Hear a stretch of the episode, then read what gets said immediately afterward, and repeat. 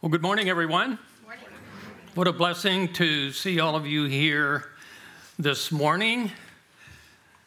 Uh, I wanted to first, before we get started, to thank so many of you out there for your phone calls, your text messages, and just your relentless prayers for my surgery and my recovery.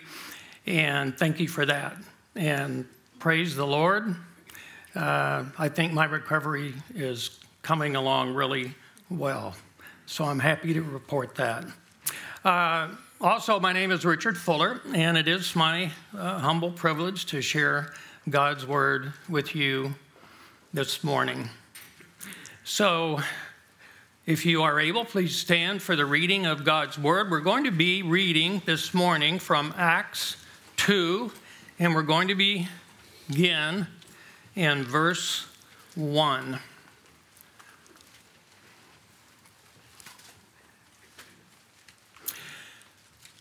So on the day of Pentecost, all the believers were meeting together in one place. Suddenly, there was a sound from heaven like the roaring of a mighty windstorm, and it filled the house where they were sitting. And then what looked like flames or tongues of fire appeared and settled on each of them.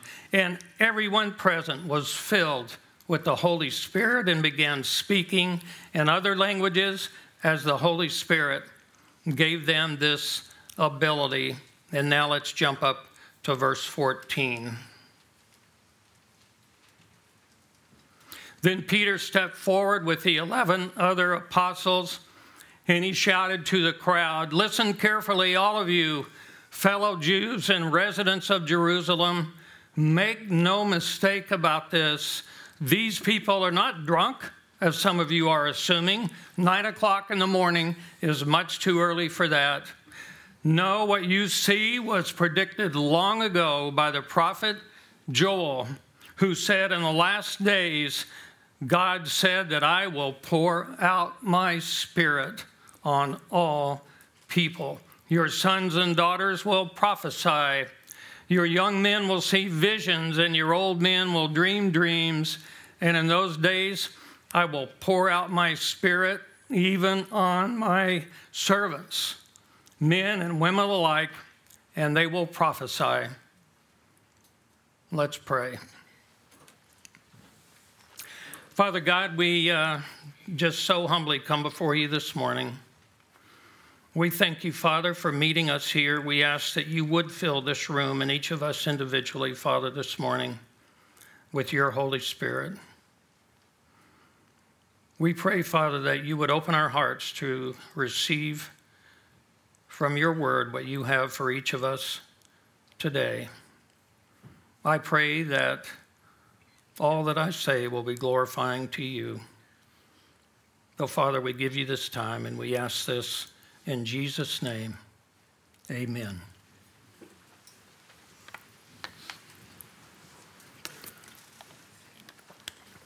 So, as Lauren just mentioned, two weeks from today, we will be celebrating Easter and Jesus' glorious resurrection.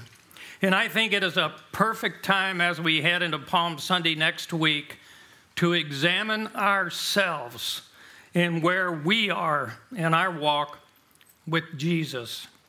Now, we just finished a beautiful and blessed study on Psalm 23. And we might ask who leads us beside the still waters? Who leads us in those paths of righteousness? Who goes before us in the valley of the shadow of death? And it is the Holy Spirit, isn't it? And as we just read in Acts 2, the first great outpouring of the Holy Spirit occurred at Pentecost. Jesus had been resurrected, was now in heaven, and his promise to the apostles was fulfilled.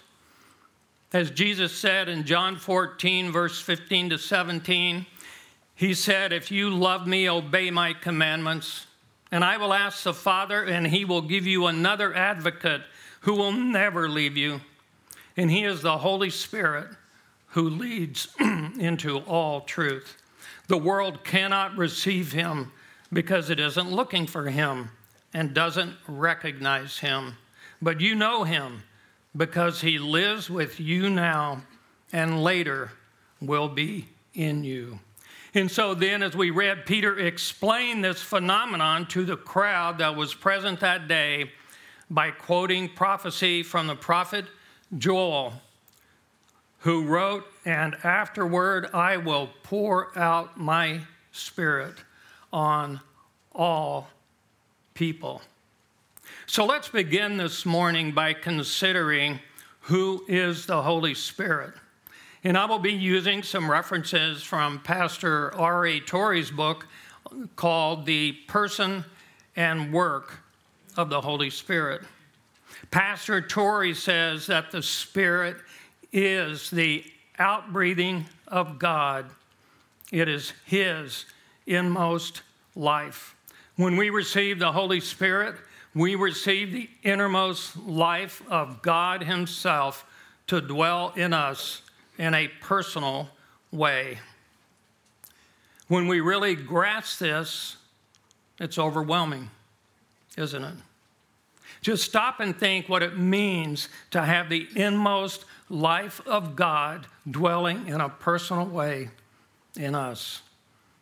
How solemn and yet unspeakably glorious life becomes when we realize this. All life in believers and in the church is the Holy Spirit's work. He is the Spirit of the living God, and it is His work to make God a living God to us, with whom we have a personal relationship to make God more real to us than the most intimate human friend that we have. A God upon whom we can depend on and to whom we can raise our voice in prayer, who hears our prayers and speaks back to us. The Holy Spirit is called the Spirit of Christ, and it is the work of the Holy Spirit to reveal Christ in us. In Ephesians 13, he is called the Spirit of promise. In Romans 4, the Spirit of holiness. In Isaiah 4, the Spirit of judgment. In John 16, the Spirit of truth. In Isaiah 2, the Spirit of wisdom and understanding. In Romans 2, the Spirit of life. In Hebrews 29, the Spirit of grace. In John 26, the Comforter. And in Isaiah 4, the Spirit of burning. Indeed, the Holy Spirit is like a fire in the heart in which He dwells. And as fire tests and refines and illuminates and warms and energizes, so does the Holy Spirit. In writing about this subject in Ephesians 3, beginning in verse 14, the Apostle Paul writes When I think of all this, I fall to my knees and pray to the Father, the creator of everything in heaven and on earth. I pray that from his glorious, unlimited resources, he will empower you with inner strength through his Spirit. And then Christ will make his home in your hearts as you trust in him. Your roots will grow down into God's love and keep you strong. And may you have the power to understand, as all God's people should, how wide and how long and how high and how deep his love is.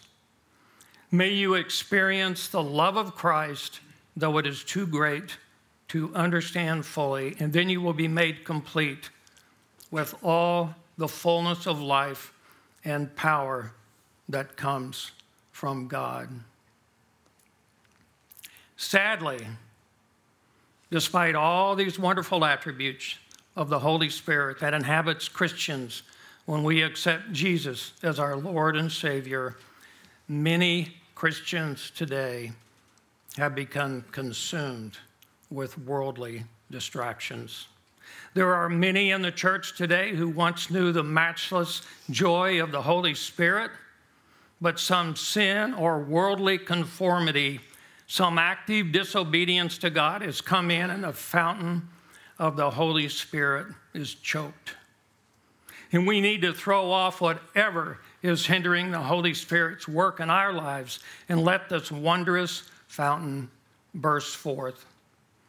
We need to surrender our every thought, our every purpose, our every desire, and every affection to His absolute control and walk after the Spirit. Letting the Spirit take control and set us free from the power of sin that dwells in us and bring our whole lives into conformity to the will of God. We must live in the Spirit and walk in the Spirit. And the life of the Spirit within us must be maintained by the study of God's Word and prayer. The Holy Spirit is the Spirit of God, and the great need in individuals and churches today is that the wind of God blows upon us. Now, many of you know that have been with Renew for from the beginning. We were founded a little over seven years ago, and there were three primary pillars that our church was founded on. Number one was the inerrancy of the Bible. Number two was the importance of relationship, fellowship, and unity in the body. And the third was to be a church that is like a river flowing out into the community and the world with the gospel, with the knowledge of God's truth and grace. But I can tell you this morning that in America, over the past four years, this mission has been met with great resistance by the prevailing culture in America. We are living in a culture that is spiraling downward morally. The Word of God is often characterized as a collection of fables, the marriage covenant as an antiquated institution, and heaven is referred to as a fairy tale. So, as we enter deeper into the last days, Christians are pushed, I think, like never before, to compromise their biblical values. Our culture has not only become me centered, it has become mean spirited, disrespectful, and you might say downright evil. Today, people seem to be outraged about meaningless things and quiet about the things that really matter. We seem to live in a society that has been turned upside down, a society that calls evil good and good evil. For example, our government is actively persecuting the Christian community in various ways. A recent example, it's actually it's current, is a Christian adoption organization that the government is trying to force to hire non believers in an attempt to change the focus of the adoption agency from placing babies in Christian homes to having to place them in homes, excuse me, with gay and trans parents as well. I think I'm going to be drinking a lot of water this morning. I apologize for that. Another example is the pandemic lockdowns. You know, we could shop at Costco, at grocery stores, we could buy liquor and cigarettes, but we could not attend church. And you see, the government said churches were not an essential service in our society. So, approximately 400,000 Christian churches were shuttered. And this is probably the greatest persecution ever put upon the church in America. Today, Christian books cannot be read at children's story hour in local libraries, but drag queen readings are cheerfully accepted. States like, states like California are sanctuary states for aborting babies and for transmutilation surgeries on our youth. In the commandment, thou shalt not steal, seems to have been replaced with thou shalt steal without consequence. And God created man and woman, but now we're told that there are 62 possible genders that you can select from. And isn't it appalling how our society celebrates the things that are an abomination to God? Yet, as Christians, it is necessary that we do not change in adherence to the culture. It has never been more important for Christian voices to be heard in the public square. And the more others desire to silence us, the more we must push back. The false truth seems to have a louder voice in society today, but this must change as our culture is in desperate need to hear God's truth. The antidote for a woke culture is the love of Jesus Christ. Charles Spurgeon said, We cannot love God without hating that which he hates. We are not only to avoid evil and refuse to continue in it, but we must be up in arms against it and bear towards it a hearty indignation. So, the state of our society today begs this question. In light of a challenging culture, how are we doing as a Christian community today? Well, the answer is not so good. Nearly a quarter way through the 21st century, the church is facing ominous challenges. Recent poll findings suggest it's not just unbelievers who are cool towards the Bible and its teaching, but also those who already identify as Christians. In a recent survey called Lifeway's Greatest Needs of Pastors study, asked a thousand Protestant pastors to identify the primary people dynamic challenge that they face in their church.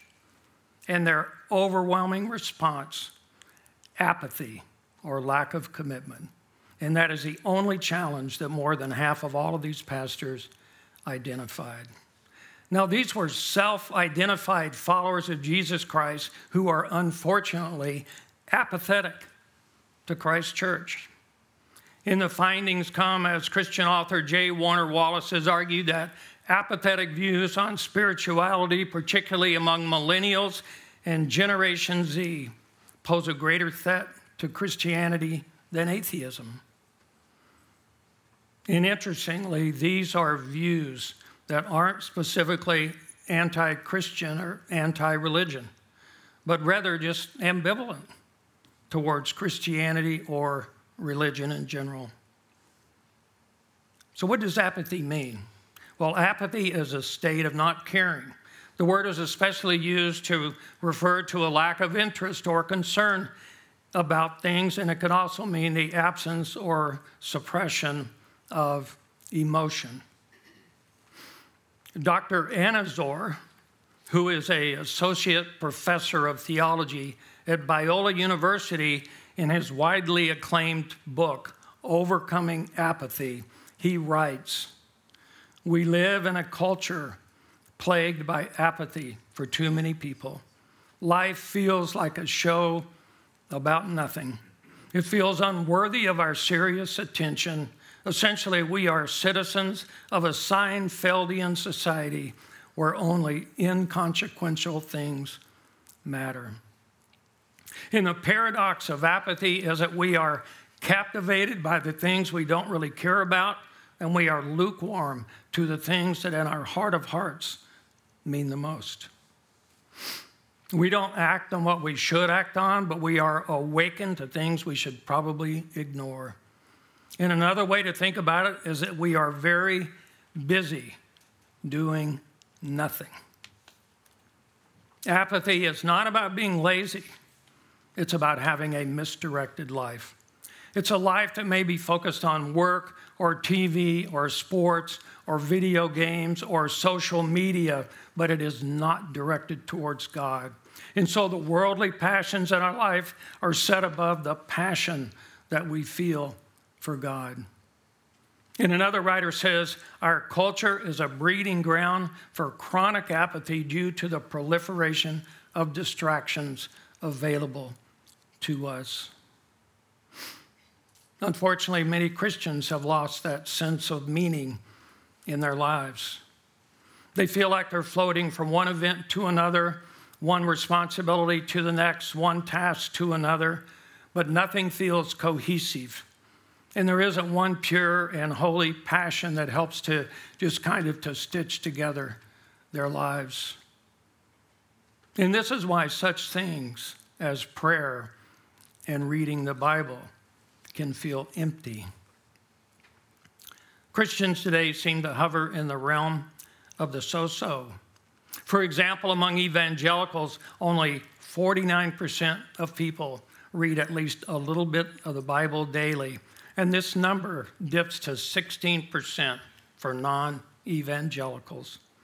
And it seems that the apathy of the church is more likely just a mere image of the apathy within each individual member's heart. It's not a they problem, it's a me problem. And Jesus condemned the church of Laodicea for its apathy and its indifference toward him in Revelation 3. Jesus said, I know your deeds, that you are neither cold nor hot. And I wish that you were cold or hot. So, because you are lukewarm and neither hot nor cold, I will spit you out of my mouth. That is a frightening verse for any apathetic Christian. Spurgeon said, talking about this, he said, Often depression of spirit and great misery of soul are removed as soon as we quit our idols and bow ourselves to obedience before the living God. And we must do this with all our hearts and all our souls, and then our captivity will end. Dr. Anizor continues. He says, One way to think about apathy is that many people today, they just have a purposelessness or aimlessness in their lives. And I think, as we know, the vibrancy of our spiritual lives has everything to do with what our minds are set upon. We can become like Christ through the power of the Holy Spirit by following Him in the overall style of life that He chose for Himself. Now, what did Jesus do? He prayed, He meditated on God's Word, He fellowshipped with others.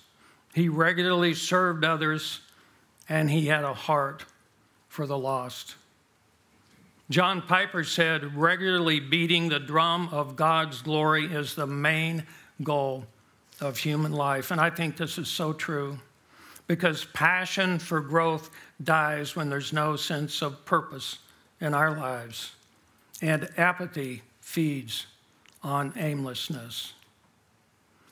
So, how does apathy play out in our lives? Well, I haven't read my Bible in weeks. I'm struggling to pray. I'm not going to church very often. I'm not involved in activities with other Christians. And I've lost touch with most of my Christian friends. Essentially, I have allowed worldly distractions to become the master of my life. Now, we were all upset and discouraged. I mentioned lockdowns earlier when churches' doors were locked during the pandemic. And unfortunately, even after several years, there are still lingering negative impacts to the church. A lot of what, what I've been talking about the last 10 minutes is actually something that has emerged out of those times. Research has proven that COVID 19 chaos is partially responsible for inducing, inducing spiritual apathy among many professing Christians. And the major disruption of church attendance routines caused many believers to call and fall into what they called a sense of, of apathetic stupor, a lack of concern for the things of God in a report published by the American Enterprise Institute revealed that people who attended church infrequently or rarely prior to the pandemic have not returned to church at all. In the most precipitous drop offs we're seeing among young people and unmarried adults. In most churches, attendance today ranges above 50% of their pre pandemic attendance, but below 90%. But a third of churches are still below 70% in their attendance.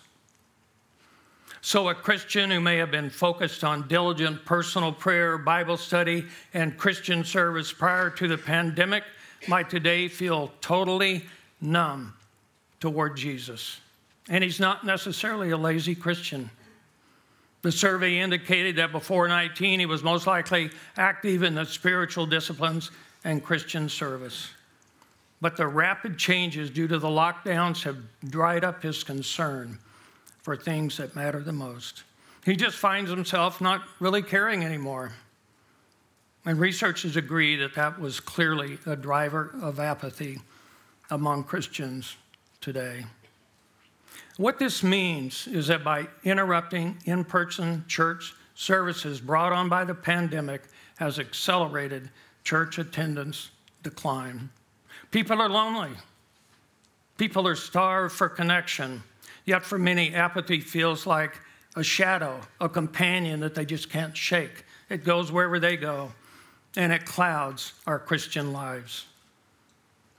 When the doors of almost every church in America were locked for months on end, and God's people could not commune together in fellowship, in prayer, in worship, in His Word, how many people for six months were not saved and maybe never were saved because there was no one to save them? There was no place to go to hear about the love of Jesus. There was no place to go to feel the human touch of a hug and a smile and a kind and encouraging word. And we really cannot assess the overall damage that was done to the Christian community by the government's egregious actions. Yet we do know that there are Christians today who are discouraged. They're still in their pajamas this morning, their souls unsaved, faith diminished, not fellowshipping, and some churches financially ruined. And I pray that our houses of prayer will never again lock their doors and that the information I have shared this morning will help to energize us as a church to reach out to and connect with those who are struggling in their faith. Well, God has something to say to you if you're discouraged this morning. God says, again, looking at the prophet Joel, in uh, Joel 2, verse 12 and 13, he said, That is why the Lord says, Turn to me now while there is time. Give me your hearts. Come with fasting and weeping and mourning. Don't tear your clothing in your grief, but tear your hearts instead.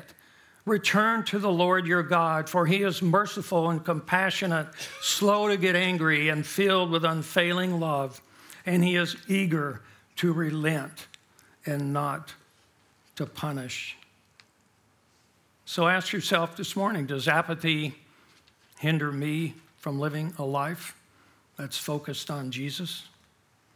If we want to solve the dilemma of our spiritual malaise and expose our apathy, we would do well to reflect on these questions as we look back on our day or week or month or year. Do our daily activities feel directionless? What have I set my mind on? Have I ruthlessly sought to set my mind on the things of the Spirit, essentially things that nurture my spiritual life? We have to look apathy squarely in the face and through the power of the Holy Spirit, wrestle it down.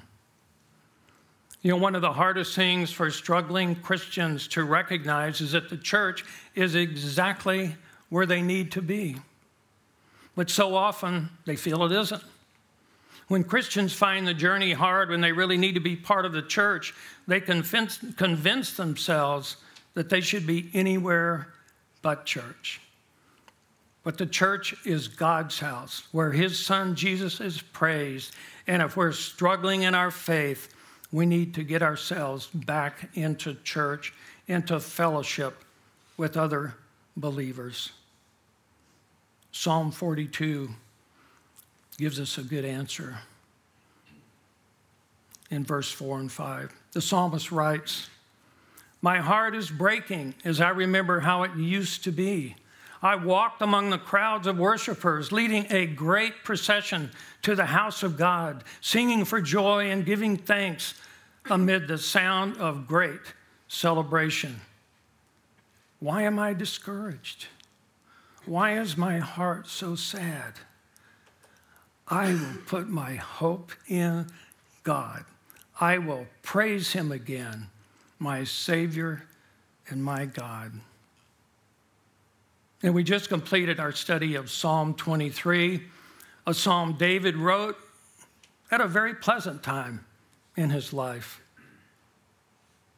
Thinking about the culture in America and the apathy that has recently pervaded the church, I thought about another psalm that David wrote when he was in distress and was hiding in the wilderness. And David's psalm gives great encouragement to those that are facing difficulty and hardship. I'm going to be reading from Psalm 63 that says, O God, you are my God. I earnestly search for you. My soul thirsts for you. My whole body longs for you in this parched and weary land where there is no water. I have seen you in your sanctuary and gazed upon your power and glory. Your unfailing love is better than life itself. How I praise you. I will praise you as long as I live, lifting up my hands to you in prayer. You satisfy me more than the richest feast. I will praise you with songs of joy. I lie awake thinking of you, meditating on you through the night. Because you are my helper, I sing for joy in the shadow of your wings. I cling to you. Your strong right hand holds me securely. And I really love these last three verses where David finishes this psalm by now speaking to his tormentors. He says, But those plotting to destroy me will come to ruin. They will go down into the depths of the earth. They will die by the sword and become the food of jackals. But the king will rejoice in God. All who swear to tell the truth will praise him, while liars will be silenced. So, despite all of his sin and the despair that he could have been swallowed up by, David knew that he was secure in God's love, and so are you. He encouraged his heart by thinking back to previous worship in the sanctuary, the place where he had gazed on God's power and glory. His testimony and all of his personal turmoil, your unfailing love is better than life itself. David's faithfulness encourages us this morning. Sunday by Sunday, as we sing and pray and open our lives to one another, we encounter the glorious love of our Good Shepherd by His Holy Spirit. Water break. Okay. So we talked about a lot of things that may not have been pleasant to hear this morning. So now we're going to make a turn. You know, it's by unleashing the fountain of the Holy Spirit within us that we will overcome any issues in our Christian walk and regain the high ground in our culture. Beginning with Pentecost, as we read in Acts 2, the Holy Spirit has worked in successive waves or outpourings throughout history to advance the kingdom of God. And it is often profitable to look back at the past to see that times of great challenges have been overcome through faith and prayer and through the work of the Holy Spirit. So this morning, some of you may be familiar but I want to introduce you to the Moravians and their great awakening, which is considered one of the most profound outpourings of the Holy Spirit in all of church history. Fleeing from imprisonment and torture during the Catholic Inquisition in Bohemia, which is modern day Czech Republic, the Moravians found refuge in Saxony, which is modern day Germany, where Count Zinzendorf, a young Christian nobleman, offered them asylum on his estate. And among those who came were members of the Bohemian Brethren who had been living a persecuted life as an underground remnant in Moravia for nearly a hundred years. And Count Zinzendorf, a young man in his 20s, had given himself utterly to Christ, adopting as his motto, I have one passion it is Jesus, Jesus only. And Zinzendorf frequently encouraged prayer for a fresh outpouring of the Holy Spirit. So in 1722, the refugees established a new village called Herrnhut, and it was on the Zinzendorf estate. And the town initially grew steadily, but major religious disagreements emerged, and by 1727, the community was divided into warring factions. And on August 13th, 1727, the community underwent a dramatic transformation when the inhabitants of Herrnhut learned to love one another. Following an experience what they attributed to a visitation of the Holy Spirit, similar to that recorded in the Bible on the day of Pentecost. A Moravian historian wrote God's church history abounds in records of special outpourings of the Holy Spirit, and verily, August 13th, 1727 was a mighty day of the outpouring of the Holy Spirit. We saw the hand of God and his wonders, and we were all under the cloud of our fathers, baptized with their Spirit. And the Holy Spirit came upon us. And in those days, great signs and wonders took place in our midst. And a great hunger after the Word of God took possession of us, so that we had to have three services every day. And everyone desired, above everything else, that the Holy Spirit might have full control. Self love and self will, as well as all disobedience, disappeared in their church and an overwhelming flood of grace swept us all out into the great ocean of divine love. Now, exactly what happened that Wednesday, August 13th, 1727, in the specially called communion service at Herrnhut, none of the participants could fully describe. But they left the house of, that, of God that day, hardly knowing whether they belonged to earth or had already gone to heaven. Count Zinzendorf gave the following account of a number of years afterward to a British audience. He said, We needed to come to the communion with a sense of the loving nearness of the Savior. We were assembled for communion and we were all dissatisfied with ourselves. We had quit judging each other because we had become convinced, each one, of his lack of worth in the sight of God. And each felt himself at this communion to be in view of the noble countenance of the Savior. It was a sense of the nearness of Christ bestowed in a single moment upon all the members that were present. Now, one result of this outpouring of the Holy Spirit was known as the hourly intercession.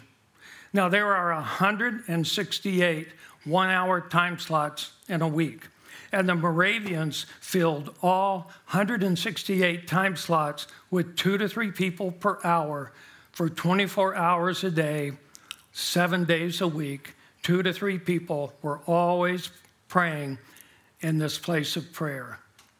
And this is going to astonish you. This unbroken chain of prayer went on for a hundred and ten years. Can you imagine the supernatural power that was unleashed by a group intentionally praying uninterrupted for 110 years? This small community of 300 believers became so overwhelmed by the Holy Spirit that they desired to share the gospel with the rest of the world. And the Moravian missionaries became the first large scale Protestant missionary movement. The Moravians had learned that the secret of loving the souls of men was found in loving the Savior of men. The Moravians' passion for souls was surpassed only by their passion for the Lamb of God, Jesus Christ. By 1791, 65 years after the commencement of that prayer vigil, the small Moravian community had sent over 300 missionaries to the ends of the earth. And it was said, as a result of the outpouring of the Holy Spirit on 300 souls, the small church in 20 years called into being more missions than the entire evangelical church has done in two centuries. And that's not the end of the story. The Moravians had a direct influence on the establishment of the Methodist movement, which was founded by John and Charles Wesley and George Whitefield. And George Whitefield and the Wesleys, all of whom spread the gospel across England and America, were greatly influenced in their beliefs by the Moravians. So, what does this story mean to us this morning? In the face of a challenging culture and an apathetic church, I think we find the answer, as did the Moravians, as King David did, through the power of prayer and the power of the Holy Spirit. I think you are probably like me in that hearing this story causes us to desire to be filled with the Holy Spirit just like the Moravians were. I can think of only one word to describe the Moravians they were zealous. And isn't being zealous the antidote for apathy? And shouldn't we all desire to experience that same zeal today? Romans 12 11 in the ESV says, do not be slothful, slothful in zeal. Be fervent in spirit. Serve the Lord. And in Titus 2, verse 14, in the New King James Version, it says, Our Savior Jesus Christ, who gave himself for us, that he might redeem us from every lawless deed and purify for himself his own special people, zealous for good works. Zeal is a feeling deep inside someone that leads to action. Zeal is about being awake to God, aware of His presence and calling. And I like to think that a Christian who is zealous for God is a Christian that is on fire for Jesus. Zealous for God means being passionate about the Word of God. Zealous for God means being hungry for the presence of God. And zealous for God means being bold and proclaiming the name of God. So, as it was with the Moravians, a life that is transformed by God's grace, obedient to His word, and passionate in pursuit of His love is a powerful testimony. And this kind of zeal can ultimately point others to Christ. How can you tell if someone is zealous for the Lord. It isn't that their hair is on fire or they're shouting or jumping around, but you can see it in their mannerisms, in their facial expressions. You can see it in their uh, warm smile, in their focused eyes, in their open arms, in their helping hands, in their compassionate voice, in their friendliness and openness, in their loving response, and in their sharing of the gospel and their focus is on others, not on themselves. In essence, they exhibit the fruits of the Holy Spirit love and joy and peace and patience and kindness and goodness and gentleness and faithfulness and self control. These are the behaviors we should all strive for through the power of the Holy Spirit. Being on fire for the Lord may seem strange to the world, but can be used mightily by God for his kingdom. Now, it is clear from history that the Moravian outpouring was the result of fervent prayer. And today, God is ready to hear our prayers. In Ezekiel 36, the prophet exclaimed, God is ready to hear Israel's prayers and to increase their numbers like a flock. What really encourages me about the Great Awakening with the Moravians is it appears at this moment that the Holy Spirit is up to something in America as we are seeing outpourings of the Holy Spirit. Recently, we probably all of you heard about the outpouring at Asbury University, and it seems to be spreading. Evangelist Nick Hall said he believes it's not over, it's just starting. Flames of the Holy Spirit continue to spread across the nation as new reports emerge of young people answering the gospel's call. Thousands of Christians gathered for two weeks of impromptu, spirit led worship, prayer, and repentance at Asbury University. And the outpouring has since touched the hearts and minds of young people on both Christian and secular university campuses and churches and at youth events. At a recent meeting at Purdue University, 300 students came to join the Collegiate Day of Prayer simulcast from Asbury. And the students brought in a pool for what they thought would be three baptisms. And instead, 21 people came forward to be baptized. And like Hall, many people who visited Asbury felt rejuvenated and renewed by the Holy Spirit. They understood the urgency that this outpouring that we're seeing is not meant to die, it's meant to spread. God is at work, Hall exclaimed. And when God is at work, you just have to stay in tune with the Spirit. And just keep your faith up and say, God, would you move? Would you have your way? Would you do what only you can do? Now, I believe this is a revival moment, Hall said, and I think everywhere that people are hungry, God is willing to move. And you've probably heard that this Jesus Revolution movie is seeing impromptu worship and praise outside of theaters.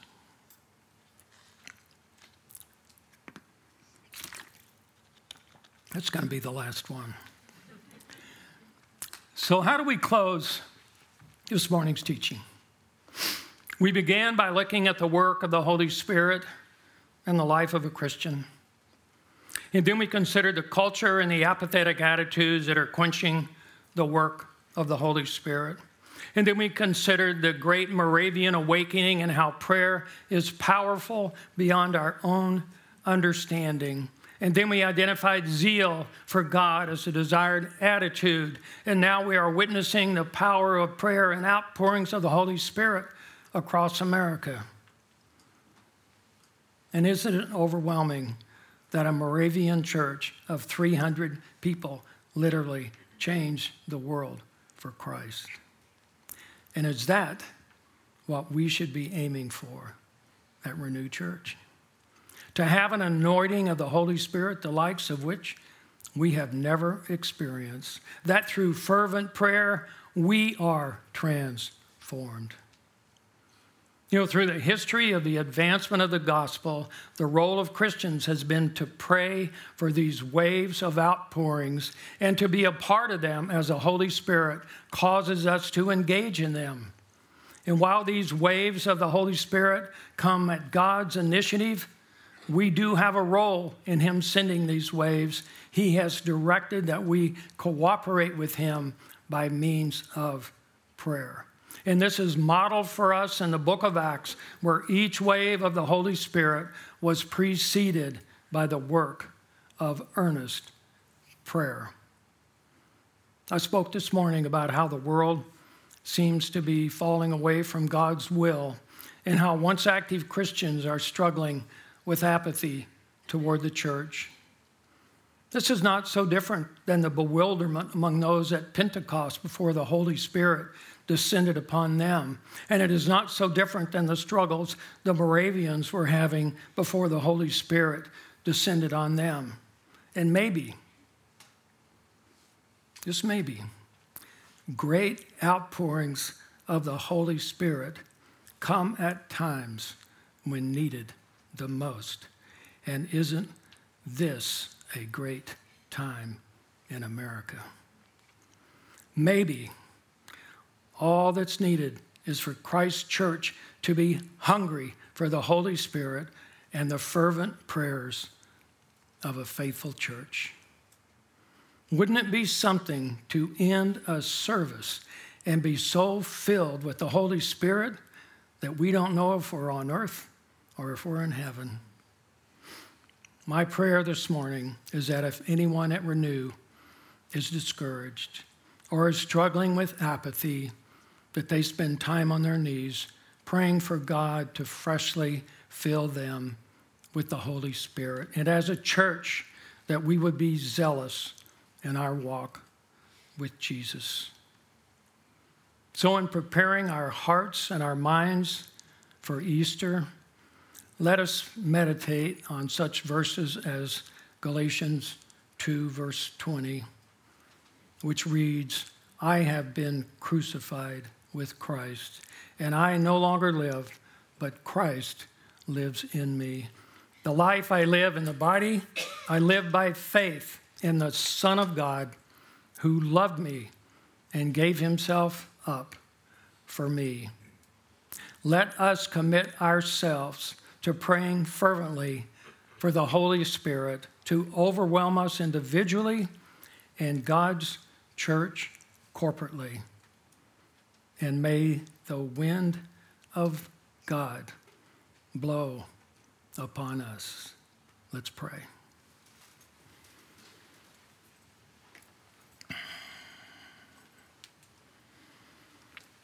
Father God, we uh, so thankful for this time this morning that we can that we can just rest at your feet, Father, and, and hear from you. Father, we pray that if there's anyone in our midst that is struggling in their faith, that Father, that you would give us eyes to see and ears to hear and hearts, Father, to connect with them and engage with them and pray for them, Father. And Father, as these uh, outpourings of the Holy Spirit are appearing in America today, we just pray mightily that we can support these outpourings through fervent prayer, Father. And we praise you for what you're doing. And Father, we pray that you would fill us up with your Holy Spirit, that we would be zealous for you, Father. That all we do and say in our lives would be focused on Jesus. And Father, we ask as we prepare for Easter that you would just prepare us, prepare our hearts. And may we just focus on the reality that your Son, Jesus Christ, is the way and the truth and the life. And Father, we thank you for this morning, and we pray all this in the name of Jesus Christ. Amen.